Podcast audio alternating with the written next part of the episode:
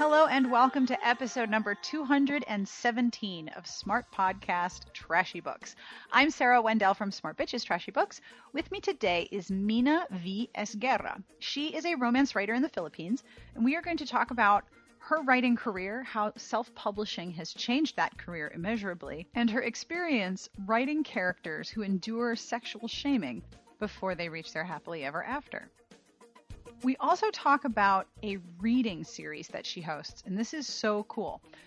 They have a reading series called Romance Class, where scenes from romance novels written by local authors are performed by actors. This sounds so cool. I will have links to videos. It's really, really neat. And of course, I will find out what she is reading and loving. There are going to be a ton of links from this particular episode. So if you're looking for some of the information that we're talking about, the books or the videos, you can find them at smartbitchestrashybooks.com slash podcast. The podcast transcript for this episode is sponsored by Kensington, who is sponsoring all of the podcast transcripts this month. Thank you, Kensington. They are the publishers of When a Marquess Chooses a Bride by Ella Quinn, part of the new Zebra Shout imprint featuring rising stars of romance at an affordable price of $4.99. This large Regency family saga is infused with humor, lively characters, surprising adventures, and Ella Quinn's signature fast paced plotting. Spicy, witty, and brimming with interesting history, When a Marquess Chooses a Bride reintroduces readers to the Worthingtons, a family who has seen their share of scandal and excitement, but nothing will prepare them for this. When a Marquess Chooses a Bride is perfect for fans of Julia Quinn, Tessa Dare, and Mary Jo Putney and is on sale wherever books are sold. Speaking of books, if you would like to check some out, especially the ones that are in the podcast, you can go to itunes.com slash DBSA. There is a whole iBookstore page just for the podcast where you can find all of the books we talked about, plus the episodes themselves, because iTunes does all the things. It's super cool. And speaking of super cool, while you're surfing the internet, because that's why we're here, unless you're like walking the dog or dyeing wool or on the treadmill or on the elliptical. If you're working out, you can totally do this and you should completely keep going. It's the beginning of the episode and you have totally got this workout. Plus, you're going to feel like so awesome when you're done. Like, endorphins are the best reason to keep going. You've totally got this. Anyway, all tangents aside, if you are curious about how you can support the show, you can have a look at our Patreon campaign at patreon.com slash smartbitches. You can make a monthly pledge beginning with a dollar a month, and you'll be making an enormous difference to help me manage, produce, and otherwise create the show, and help me commission transcripts for upcoming episodes and episodes that are in the archives. One of the rewards for pledge levels is random but completely heartfelt and very silly compliments from yours truly, and I have some at the end of the episode, and they're super fun, so I hope you stay and tune in. And if you're looking to find out what this rad song is, our music is provided by Sassy Outwater, and I'll have information at the end of the show as to who this is because I say that every week. I'm gonna have to ask my husband if I say this in my sleep. Like if I start reciting or, or practicing intro and outro while I'm sleeping, that, that's that would be a weird kind of stress dream, right? I mean, it wouldn't be all the worst things. I mean, it's not like I'm screaming or talking to people who aren't there, but you know, maybe I talk about the podcast in my sleep. I'll have to find out. I am all about tangents today. Are you enjoying this? Probably not. Should we get on with the episode? Yes, we should. Without any further delay, on with the podcast.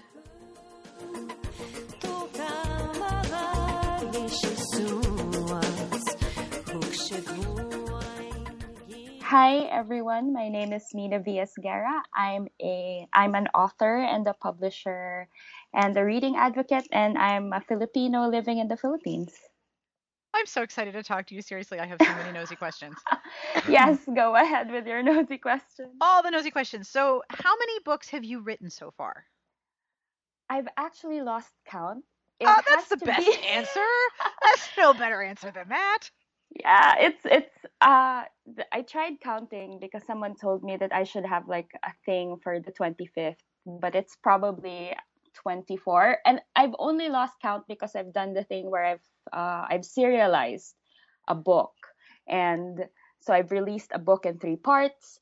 So I used to count those as separate books, but now I'm thinking maybe I shouldn't. So there's that kind of confusion, but it's definitely over 20. Okay, that's amazing. Congratulations. Thank you.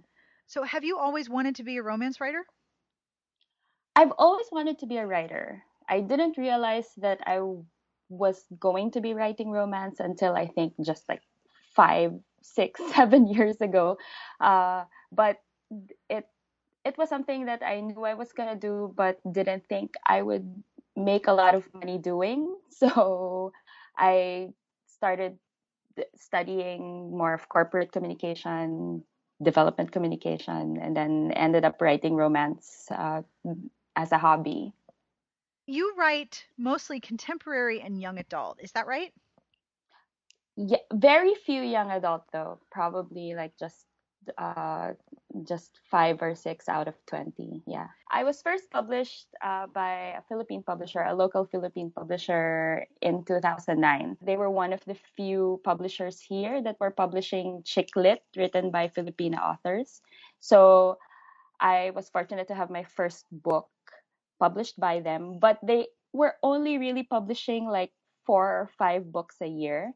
So it was difficult to imagine when my next book would be coming out if if I gave it to them. And I did though. I, I wrote my second book. It was probably finished um, in the same year, 2009. And then when I sent it over, they were like, okay, we'll look at it, but we're not sure when this will come out. And I understood that because they had several other authors and several other books, and I didn't think they would really like ramp up their publishing just because people were submitting. So someone told me about self-publishing. I think at the time before then, you could self-publish on Amazon uh, if you were in the U.S. or certain territories, and then in 2010, you could publish from anywhere, and I did that. So my second book, I put it on uh, on Kindle, and then I couldn't stop.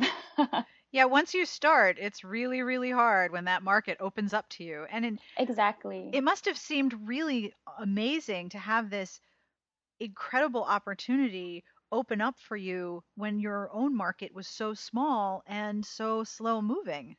Yes, exactly. And I actually sort of it was slow in the beginning too. Like when when I I, that book I had written had Filipino characters, was was set in the Philippines mostly, and it was written exactly for the market that my original publisher uh, had intended it to reach out to, and I was just trying the whole Amazon thing out, and it was slow. It was like ten copies um, a month or less for like Ouch. the first eight months.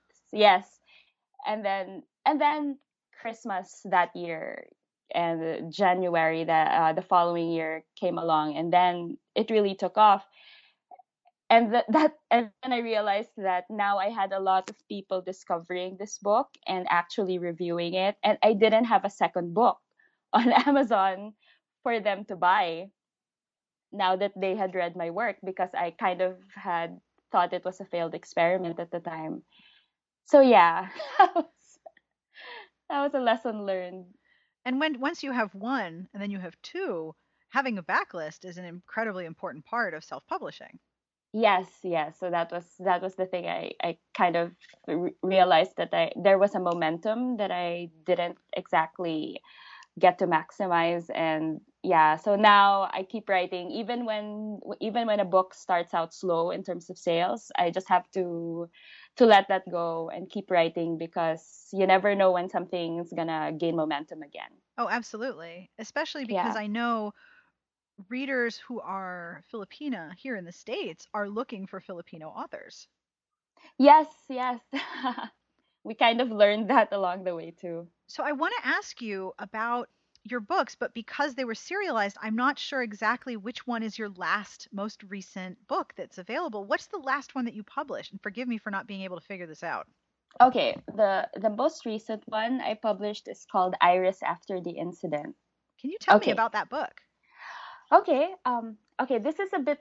Uh, I keep going. I, I keep introducing this book as like a little darker than my other books because if you've if you've read most of my books, especially the ones set in Manila, they they were kind of created for chick lit, for a chick lit mm-hmm. audience uh, back then. They're very pink. They're very happy. They're, uh, they're you know what? That's the best description of chick lit. They're very pink, pink and they're very happy. exactly. And you know what? That's exactly right. that's it's it's just uh, I think it's just an, an attitude that the books have, and, and you kind of you kind of feel it when you read it. But that those were that was the personality that people attached to my books, especially the ones that were set that are set here in the Philippines. And uh, I think, but uh, I kind of wanted to tell a different story, especially with this one. And so, Iris, after the incident, was my attempt to to tackle some uh, difficult things about being Filipino and being a woman, and even if uh, the the way, for example, that we can't talk about sex, we can't in polite company. We because can't. it's a very, very Catholic observant culture, right? It is at least I think we make the appearance of being uh, ashamed of certain things Mhm. or being uh, like we we just know that certain things we actually do shouldn't be talked about with certain people. Culture is hard to go up against. Yes, exactly. And uh, and also that there's shame involved when, for example, this the the the premise here is that uh, there's a, the, the main character uh, takes video of herself doing something. It gets leaked on the internet, Oh God. and and she she's with someone. She's with a guy. She's with her boyfriend. Uh, but but for some reason he gets to continue with his life and be fine and she is the one who's who's completely shunned by her family and and she has to start over get new friends everything uh and and uh, this all happens before like the before page one. So page one is like the beginning of her life and finding of this new life after the incident. And, Hence the and trying to get it back yes and trying to get it back. And that was difficult just because uh, people who know me know i'm very like uh, I, I am a happy person positive person.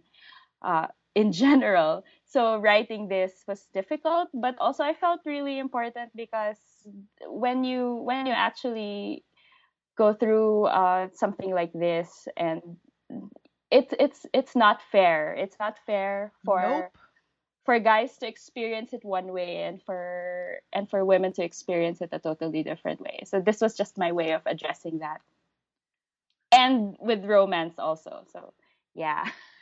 I love that one of the reviews says, "I love the romance. It's so hot." Which, what, that's awesome. The only thing better than that is a review that says one star. This book had too much sex in it. Then you're guaranteed to Exactly. sell like six thousand copies. But then there's another Exactly. reviewer who says, "The best thing about the novel isn't the sex, although those scenes made me deliciously uncomfortable."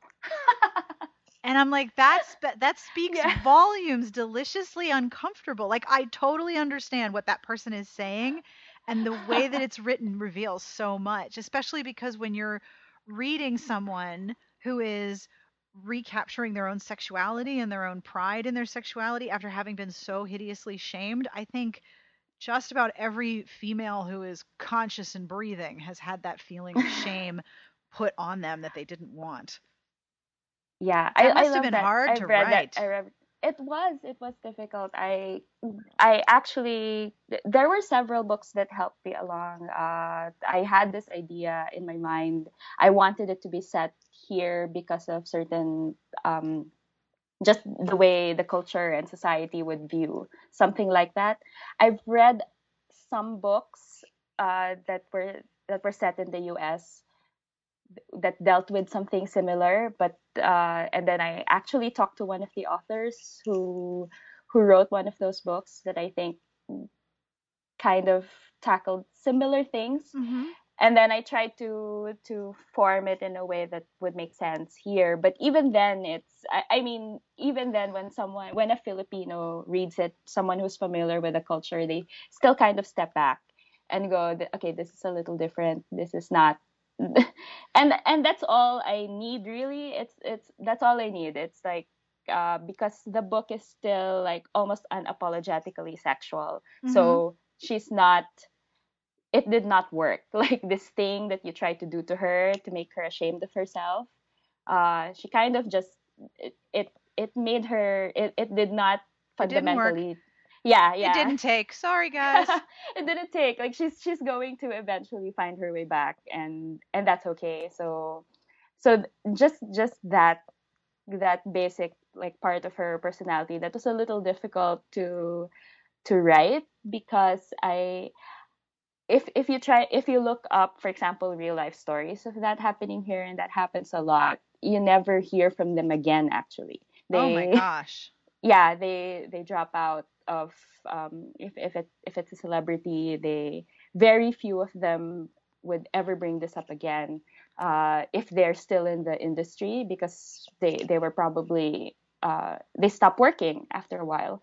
Very few would have stayed in the industry if they were celebrities or yeah, just stuff like that. It's hard. So I kind of had to create this thing uh, using fiction. Yeah. so sexual shaming can really decimate someone's career. Yes. Yikes. Because here, you know, we'll have shame and and and sex tapes, and those people, it, it it doesn't seem to permanently make them disappear. If anything, they're more prominent. Exactly. And here, or again, it might be a cultural thing. Yeah, or, it is definitely. Yeah. I mean, we're um, in the states. We have this really weird relationship with sex, where we're not supposed yeah. to talk about it, but everyone's having it. So everything is sold through sexual, overt sexuality, but we're not supposed to be having it or talking about it.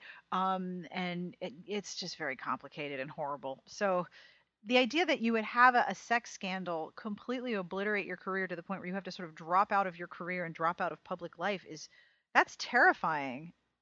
Yes, it is. And I think in many cases, well, again, in writing this book, because I could, I, I was using fiction, I, I could design the character. I, I also consulted with people, with lawyers, with therapists yeah. in writing this. So I kind of had to find a way for for certain things to be talked about and for certain things to not matter at all because right. i can imagine i can imagine like someone saying um, if she worked with kids yes this would matter right. if she if she worked in in certain industries yes this would matter so i kind of had to find the right a, way the right way yeah. to show that certain things don't matter it should not have affected your your life and the only reason why it is is because certain people are are are idiots. and it's particularly galling to think that if she worked yeah. with kids, this would with this would ruin her career because I, know, I mean, yeah. how do you think those kids got made? Exactly. Like, how do you think they appeared? Magic. And, but but this is yeah exactly, and but this is this is something like uh, just talking to people who who work in in either providing support mm-hmm. for for people who have gone through this or or at least would have you know been part of a legal team who would who would be dealing with something yeah they so they told me they told me certain things and then i realized that okay if i if i went this way then it would go it would have to like we'd have lawyers involved and i didn't want to do that yeah if i course. went if i went this way we'd have more therapists and involved and i didn't want to do that so i had to find I had to find the right combination of factors mm-hmm. so that the story could be told like in in a way that uh, that wouldn't be too sensational, uh, wouldn't be too specific to to a person. Like it, it wouldn't seem like like the life like I was fictionalizing some other person's um, some other real person scandal. So yeah, we had to do that. It was difficult. I mean, usually usually I I write I write these romance books. Uh, the the most fun research I've done was um, hanging out with, like for one book, uh, I wrote about a rugby player, and I I oh, watched. that's terrible! You had to watch I know, rugby. I know. I had to watch them practice. Oh no! Oh, that that's terrible! Like, oh, man, it was like one day of watching these guys. and, so usually my life is like that so this for this new book it was a little different. And of course once i was done with it i couldn't wait to go back to like the happy stuff. Of course. Let's, let's, go back to that.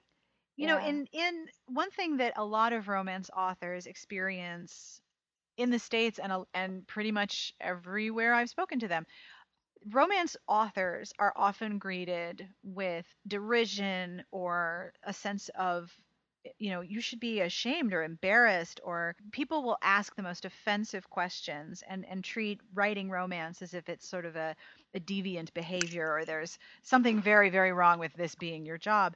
Do you encounter that as well in the philippines? Is there a stigma attached to being a writer or a romance writer? I guess n- not in the sense that they mean it. uh, okay, I, I think I, I'm starting to recognize it when when I was reading like the experiences of other authors, like like what you mentioned, mm-hmm. because uh, my family, for example, has always been happy for me. So when I was first published, that's a big deal. They, it is a big deal.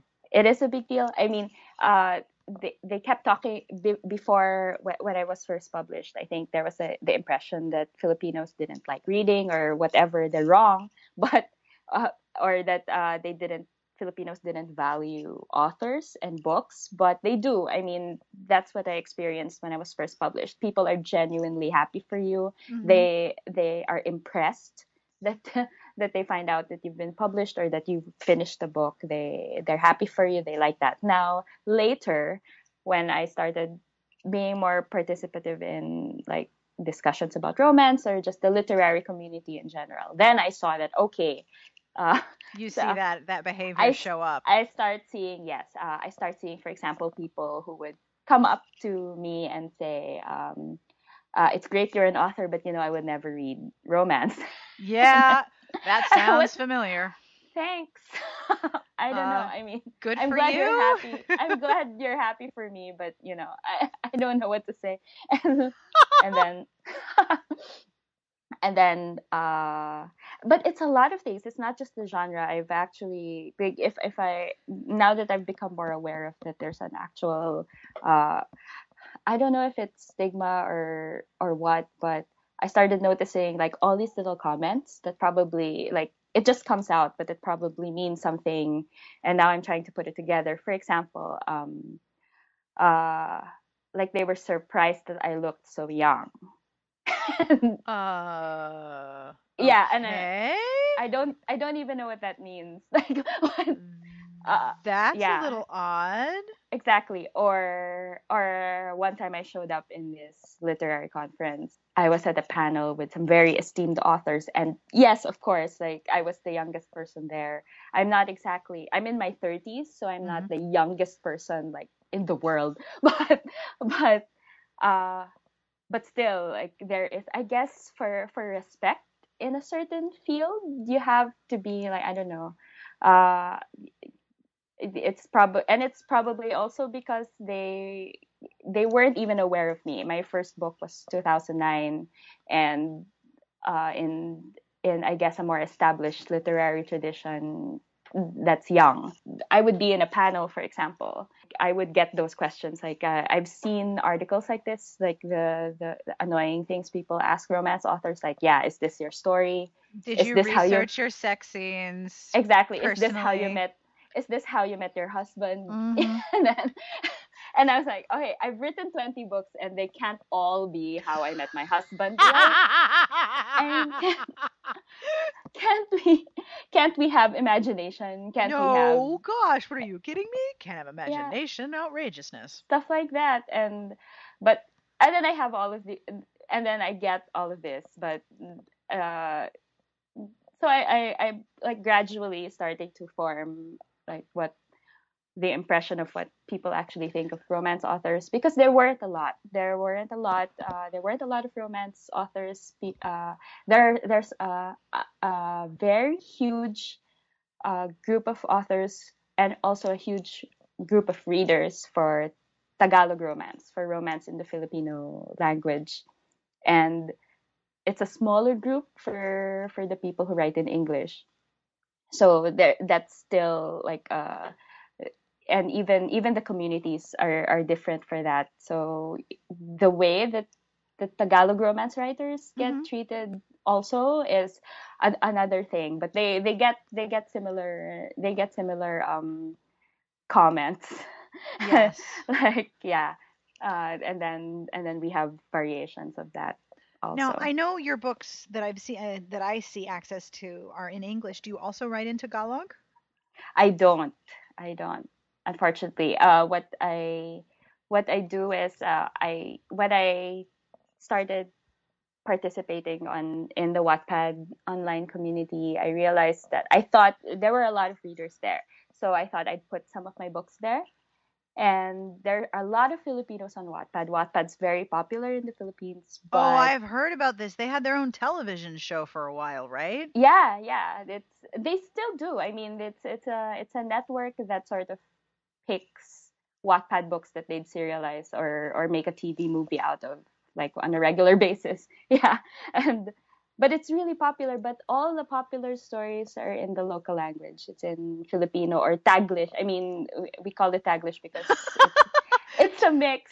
yeah, we have that in the states with with Spanish and English. It's Spanglish. Yeah, yeah, exactly. So it's it's not entirely because there's there's formal and academic Tagalog, which is still different from what these kids are writing. That's really popular. So I when I went there and saw that that was popular and my books that were entirely in English weren't uh, being read as much. Mm-hmm. What I did was I started writing uh, an, a writing and publishing advice column in Taglish. So that's the only that's pretty much the only work of Tagalog that I have, and it's writing advice for these kids on Wattpad. And of course, that's my most popular oh, of course. story on Wattpad. Of course, it is. Yes. And you know, but... you could compile all that and sell it as a 99 cent ebook. Exactly. there is no stopping you.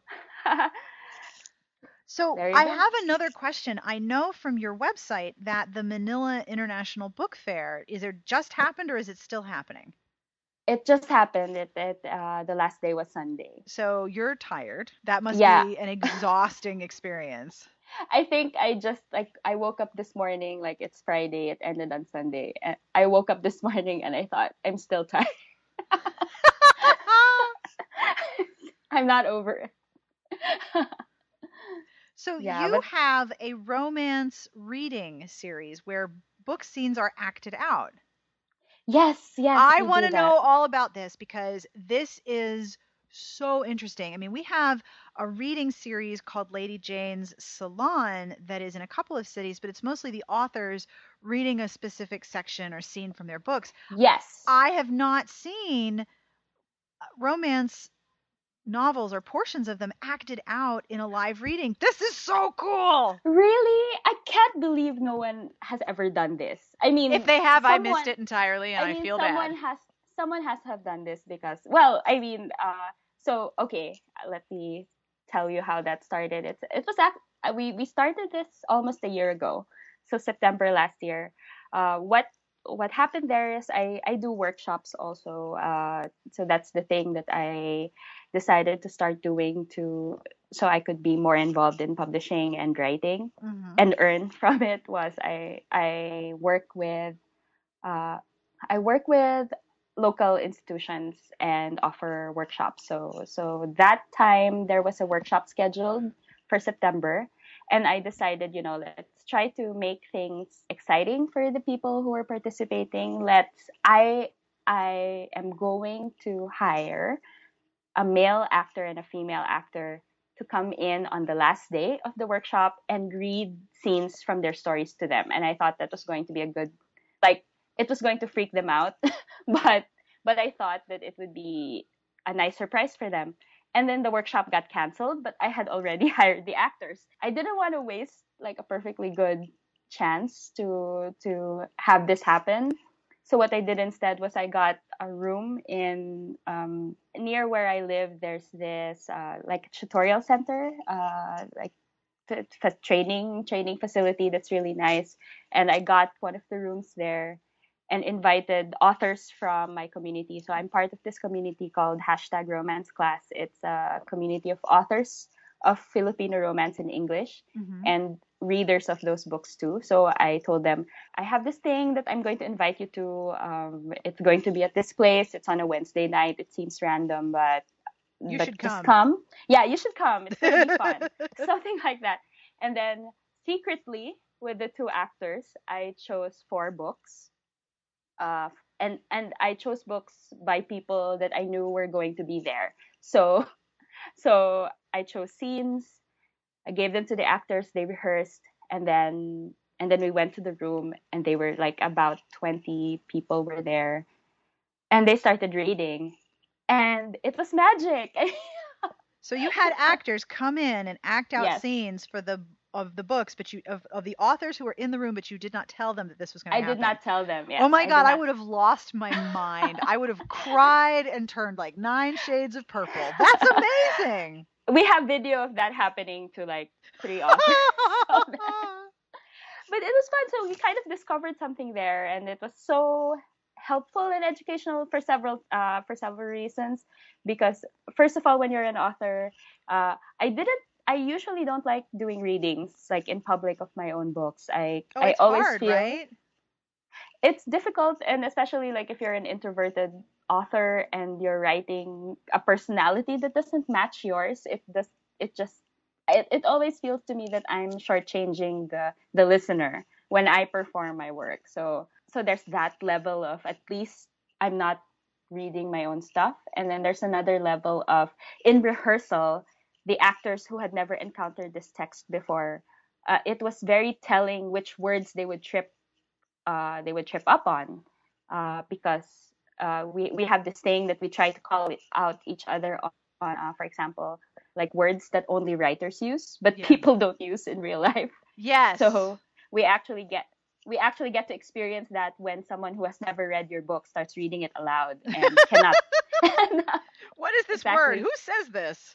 exactly like who Romance heroes, that's who sounds says like that. you this this sounds like you because you read these books or you went to that school so but your character did not so anyway so you, you kind of you kind of get that the other thing is I al- I always have a guy and a girl reading because then because we uh, we also have a thing where do guys because all of the authors are female Mhm. do guys sound like guys this is the guy this must be so incredibly illuminating for readers and, li- and listeners.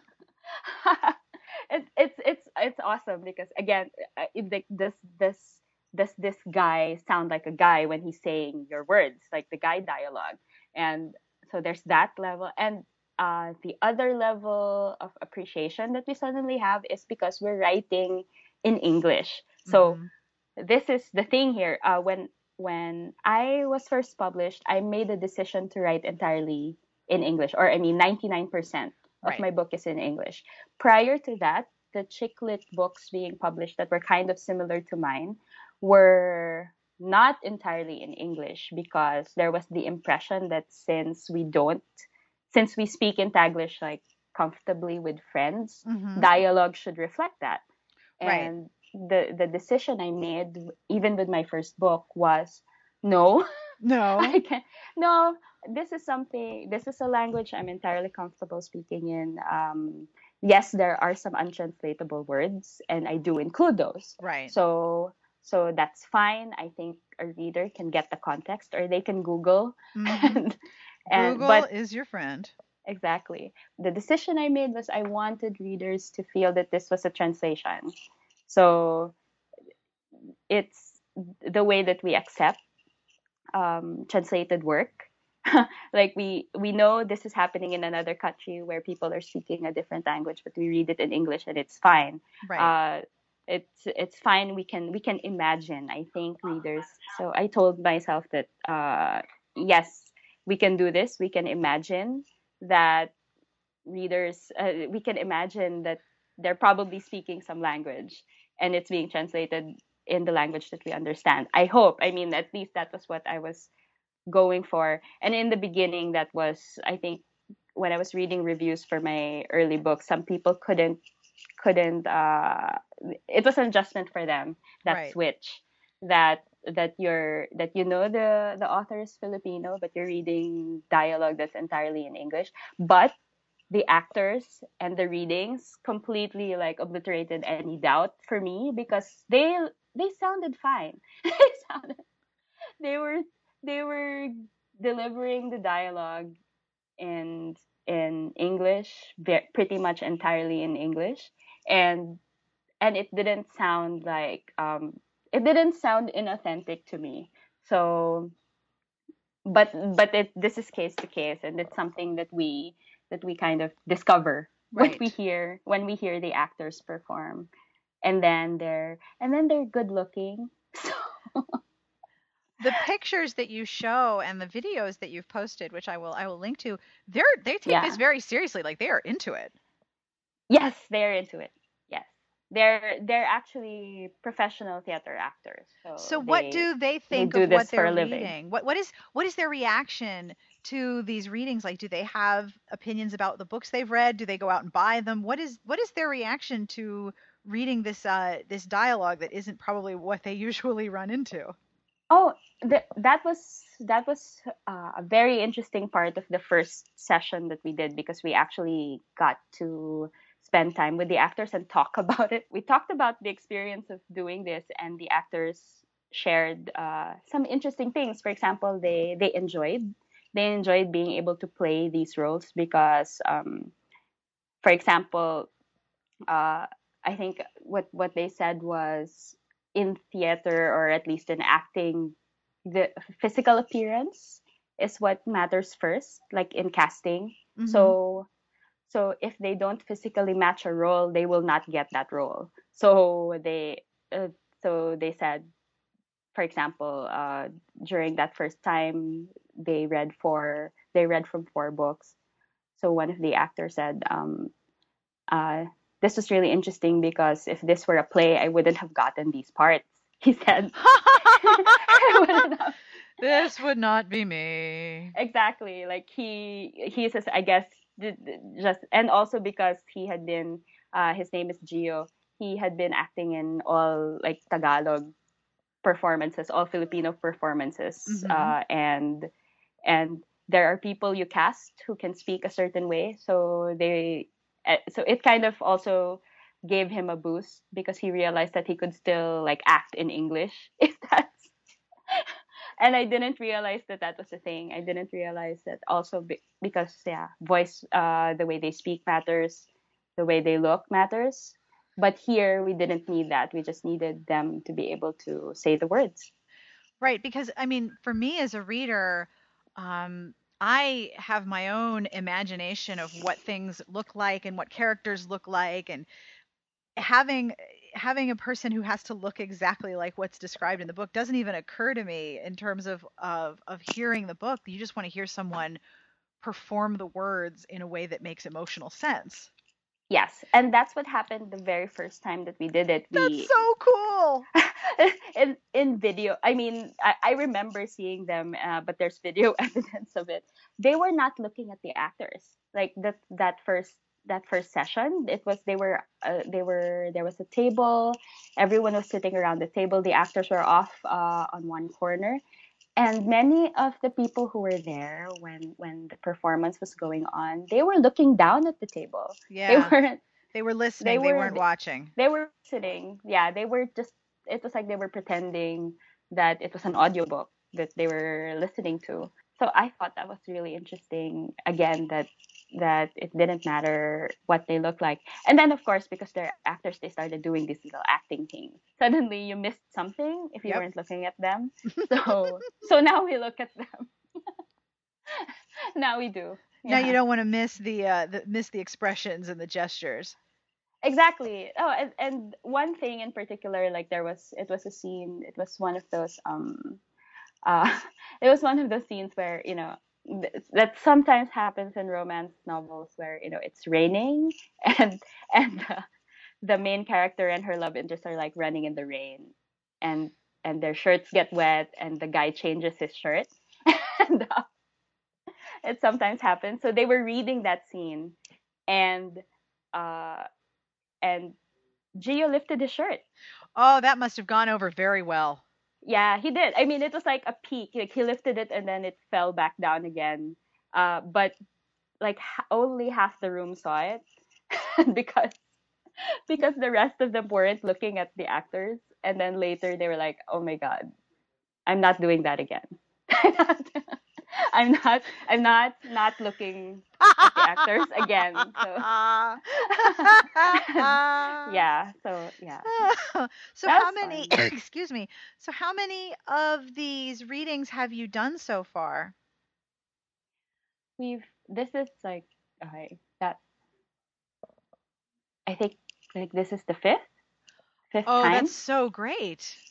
Yes, yes, in in one year, and we've we've been uh, getting different actors uh, because because sometimes certain actors aren't available on the day that we need them to be there because they they are working actors.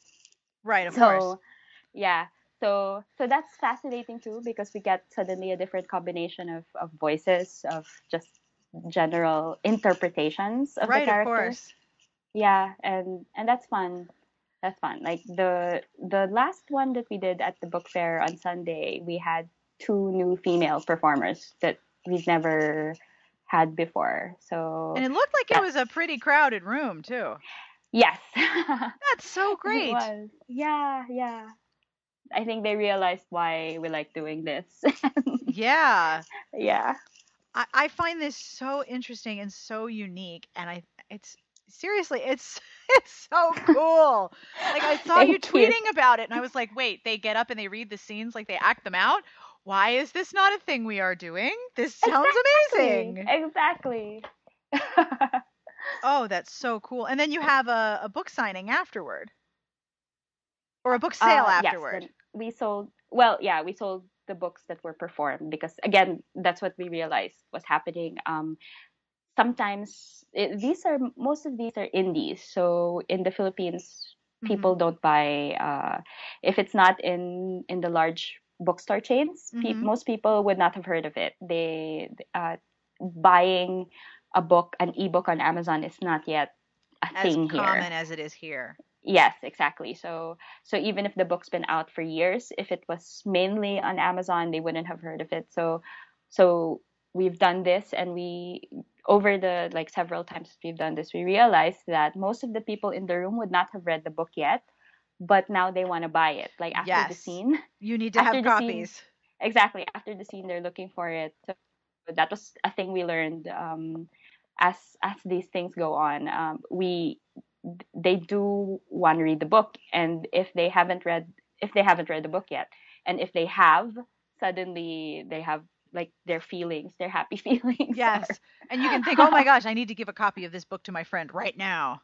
exactly exactly so we sold out uh most of the books that were performed sell out yes that's the best thing That is the best. Selling out is the very best thing. Yes, and what what I love there is that these are books they that don't get. I mean, they they don't they don't get covered in. The, we don't have we don't have journals here that that review books th- Mhm. that people would normally. I mean, there there are. Uh, there are still newspapers that Mhm. publish book reviews. Yeah, but they're not going to review romance. Yeah, and No. indie. I mean, that's No. it. what? Indie? God. exactly. Ugh. Exactly, and I was told that because uh, I was uh, that was explained to me because, for example, like getting a huge, uh, getting that kind of huge exposure nationwide in this country means uh, the, it it would be a lost opportunity if it were an indie and copies weren't available in bookstores because as soon as people read this review, they want to go to the bookstore and buy the book. So so there's that thing where um, it's kind of you know chicken or egg. That now you don't get reviewed because you're not in bookstores but you're not in bookstores because you're not popular. And yeah so there's that. But this uh, this it's it's sort of platform that we discovered uh, that people actually go in and they want to experience something that they've never experienced before and they and they end up wanting to buy the book and read it after Yay. yay So I want to ask you about the romance market in the Philippines. What kind of books do readers really want? I mean, I know that there's there's some in English, there's some in Taglish, there's some in Tagalog. That that the romance market seems to be growing because I know I follow you on Twitter and you're you are engaging with more and more authors like every week. yeah What do readers it's huge It's yeah. so good. I love this. What do readers look for in in Philippine romances? Um okay What what subgenres are the? I mean, that's a very broad question. Let me try that again. i know i know i'm i'm trying to Like, I'm do, trying is to- it contemporary? Are they also interested in like paranormal? Do historicals have a big market there? Like, what are the different subgenres of romance that are are most popular that you've seen? okay i think the the most popular that I've seen, at least I've seen in terms of okay, there's there's like a lot going on because yes, there there's there's a huge readership for for Tagalog Mm-hmm. romance. And sometimes these groups are like mutually exclusive and you'll have like if it if you Venn diagram it, there's probably like a little sliver of overlap uh, with with these. But but there's huge a huge huge Tagalog romance market. These are books that are released like I think 50 new titles a month. Holy There- smokes. Exactly, they're like half a dollar. Uh, the paperbacks like cost cost less, like a dollar or less. wow. They're in they're in convenience stores. Their their authors are superstars. I mean, it's it's really it's a it's a huge huge market, and uh, they, when they have when they have gatherings, like they'll fill like it's hundreds thousands of people. It's easy, and then Wow. and then the new thing that came out that I became aware of was the Wattpad. Uh, they they've been calling it Wattpad books, but it's not. I mean, the, it it's authors who write romance who started out on Wattpad. I guess is the is is how to describe it because they they gained their following online before a publisher picked them up, and then eventually a publisher picks them up. Their book uh, that was serialized on Wattpad is released as uh, either a book or a several volumes of something. And then when they have gatherings, those are also like hundreds of people. and and and it might be a different group entirely from the Tagalog romance. And then and then you'll have people like me. I grew up reading reading English language books Mhm. uh, and there's there there I mean there are lots of lots of reasons why people grow up reading different things but my first language growing up was English. So Mhm. so I grew up reading books in English and that's an entirely different group of people too. So you have uh, you have uh, YA authors. I think the n- new adult authors I think one of the largest groups that I saw come in for romance was Colleen Hoover. Colleen Hoover uh, came here for a came to to Manila for a book signing with Tarryn Fisher and Mhm. Christine Brae, and I think they cut off the signing line at 900 or something. Good grief. Exactly, like, and there were rules like only this much people, only three books, and she has a lot of books, so her so Her fans were making really painful choices. Exactly, exactly. They were like, uh, or they were like getting their friends in line, so so their friends would carry like and, and the the other three books. oh my gosh. exactly, and it's it's uh, I mean it's it's that too. Uh, so I don't know if these are also people who would line up, who would attend a Tagalog romance gathering or would attend a Wattpad author gathering. Some I I I try to visit these things, and I think it's mostly a different group altogether. So if you lump them all together, that's entirely that's like super huge. And then uh, uh, Tessa Dare. So you, you mentioned historical. Tessa Dare uh, came over uh, to Manila last year, I think. So I I actually hosted her her book signing in in the bookstore that hosted it Oh, that's so cool. yes so i got to meet her i got to and that group. So this is this is a little different because the the bookstore that brought them in they usually bring in ya or new adult. And and uh, they don't bring in a lot of like historical romance or Mhm. or adult we call it adult romance because um, just because ya is just so huge here. So uh, they don't have a lot of adult romance. And it was still like uh, it was it was the, the group there the, who came in for the signing for Tessa Dare was again a totally different group from the people who attend YA. And they had like uh and they were set and they were lining up with 14 like a dozen books. So Whoa. I, so again it's like a totally different readership uh altogether. And I can imagine so you asked about paranormal. I mean I can imagine what happens if um if I think I think it's also huge. I, I I don't actually remember being at a at a signing for for paran- for a paranormal romance author. hmm so I can't like tell you what Right. what the room felt like. But I've been I've been uh in the room for like a Jenny Han signing, a Marie Lu signing, and th- it's just hundreds of people and and hearing about book sales like Fifty Shades of Grey does really well here. And so people read. I, I mean, the, I, it's like I'm just saying stuff, but it's people read a lot, and they read, and all sorts of of subgenres are are being read. Yes. Wow. And it sounds like the the readers who are there are really into the genre. They're they are the the most voracious readers. It feels like it. Yeah. Yay! yeah, yeah. So my my question that I always ask people, last question I always ask is what are you reading that you want to tell people about? Oh, I just finished reading The Hating Game. Oh my goodness, what did you think? Yeah. I loved it. I loved it. I it's it's like it just it just felt to me like movies like those movies that are but movies aren't like that anymore. Yes, Like it was like a romantic comedy and there people Yeah. aren't making them anymore, much to my great sadness.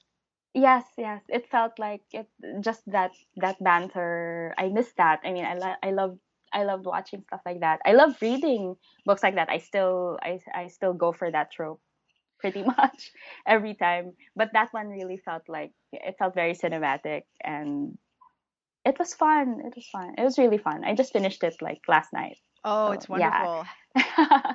Have you And- read um Act Like It by yes. Did you yes, like it? I loved it too. Yes. Okay, I'm really glad. I love that too. Yes, yes. I think those books sort of go together. you're right. You're right. Yeah. They're a good like set. Yes, I I like. Uh, I mean, in in the Philippines we call it. I mean, it's called something else. I think in in romance. Uh, in romance land, but uh, in the Philippines we're we're starting to call it uh sungit hero. Sungit is like sungit is like this um uh a guy who's like he's not he's not rude, but he he's just like it, it's just like an attitude he has like he it's like he's not friendly it's a guy who's not friendly. So Who's, like, there's standoffish and and Yeah. and and like a little cold. yeah yeah. But see but but it, it, it's kind of like so so we like doing that. We like breaking down. We i like personally i like breaking i like reading uh, about sungit guys and and how and how they're broken down yeah. it is Yeah. really satisfying, isn't it? yes yes it is yeah Are there any other books that you've read that you want to tell people about? I recently read. Um, wait, let me let me make sure I get that title right. It's Eh. by Lyd- Lydia San Andres. Wait, The Infamous Miss Rodriguez. It's a novella by Lydia San Andres. Um, it's it's historical, set in a uh, set set in the Caribbean, in a uh, You can't see And- my face, and I'm like, what, what, what? yeah. Uh, t- tell me more, please. it's, uh, yes. Uh, okay. So I started becoming more. It's a decision I made. I think the past two years to read uh, because I I really felt. Uh, I felt so.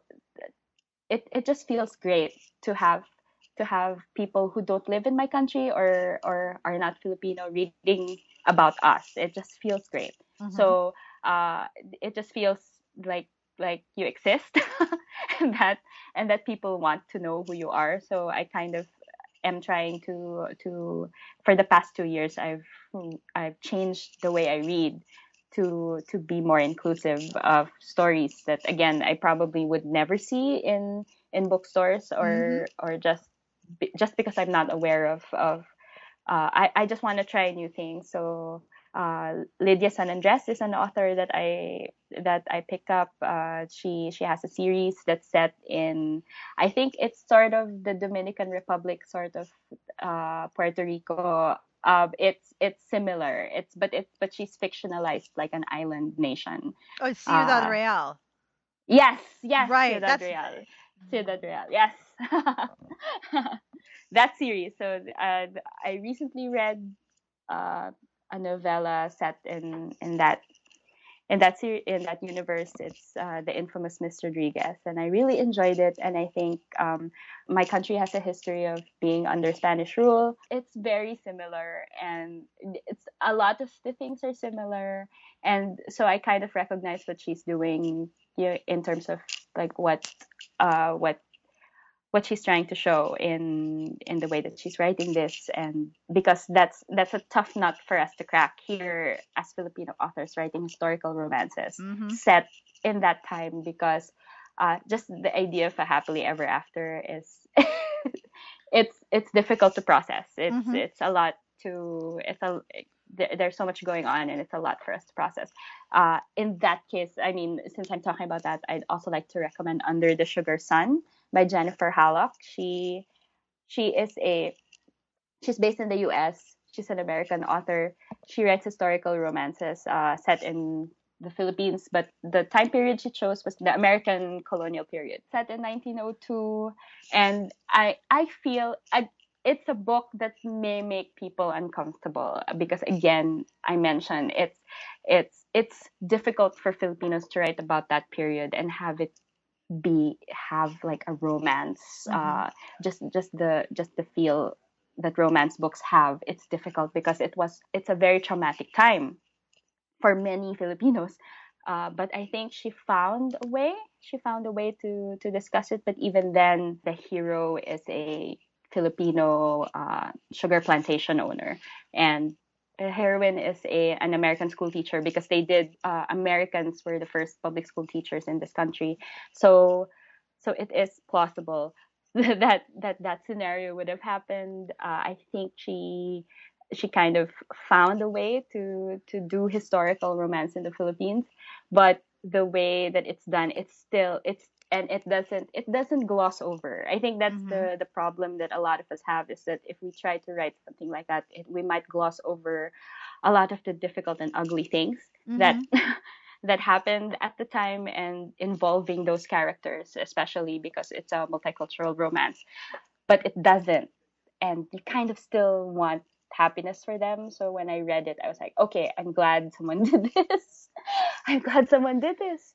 And uh and yeah so and found the, a happy ending for these characters but see i i i it is a happy ending in the book mm-hmm. but but just as someone who knows the history of and what happened afterward what, of what happened after i was like how I, I mean it was still like bittersweet for me just reading it because mm-hmm. you kind of know like a few decades down they're gonna lose everything they're gonna oh, like goodness. war like war's gonna happen but even as I was reading it, I was telling myself, but this is like all historical romance books are like that. There's like there are like several years from the next war or yes. several years from from something horrible yes. that if you know happened. world history it's really hard to sustain the the, the happy yeah. ending after the end of the book when you know what's coming and then i thought okay it's okay like i could be happy for them I can be happy for them in this bubble and try not to think about like I think I'm just going to think that they they all made it out okay. I think in romance, I think in romance land that is absolutely true.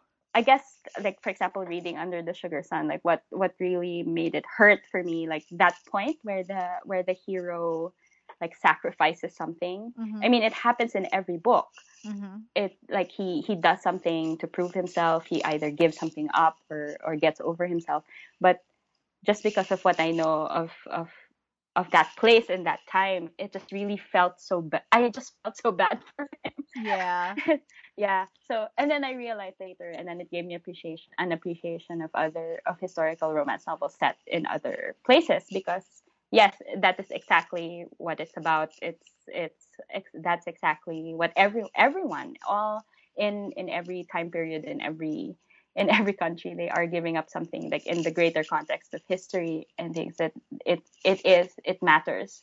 Yes. It matters. Yeah.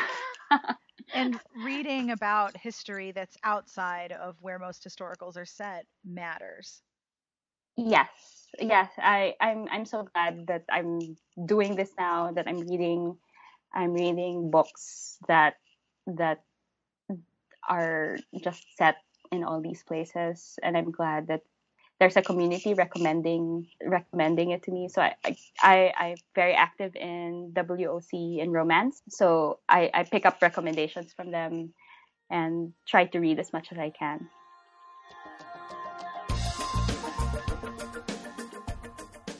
And that is all for this week's episode. I want to thank Mina for hanging out with me. I am 12 hours off of the Philippines local time, so finding a time where we were both available and also awake was a little bit of a challenge. Plus the whole international dateline thing, which I struggle with. So I want to thank Mina for being flexible and accommodating and helping me make this interview happen. I hope you enjoyed it as much as I did. I will have links to everything we talked about, including some videos of her live readings for romance class, links to her work online and on Wattpad, and to her website, plus the books and movies that we've mentioned as well in the podcast entry at smartbitchestrashybooks.com. You can also find it on our iTunes page at itunes.com slash dbsa. And I have compliments, and they are so much fun. I cannot wait to do these. Are you ready? Here we go. All right. Lander more people than you could possibly count admire you and think you are the best part of their day, especially when you wear that hat.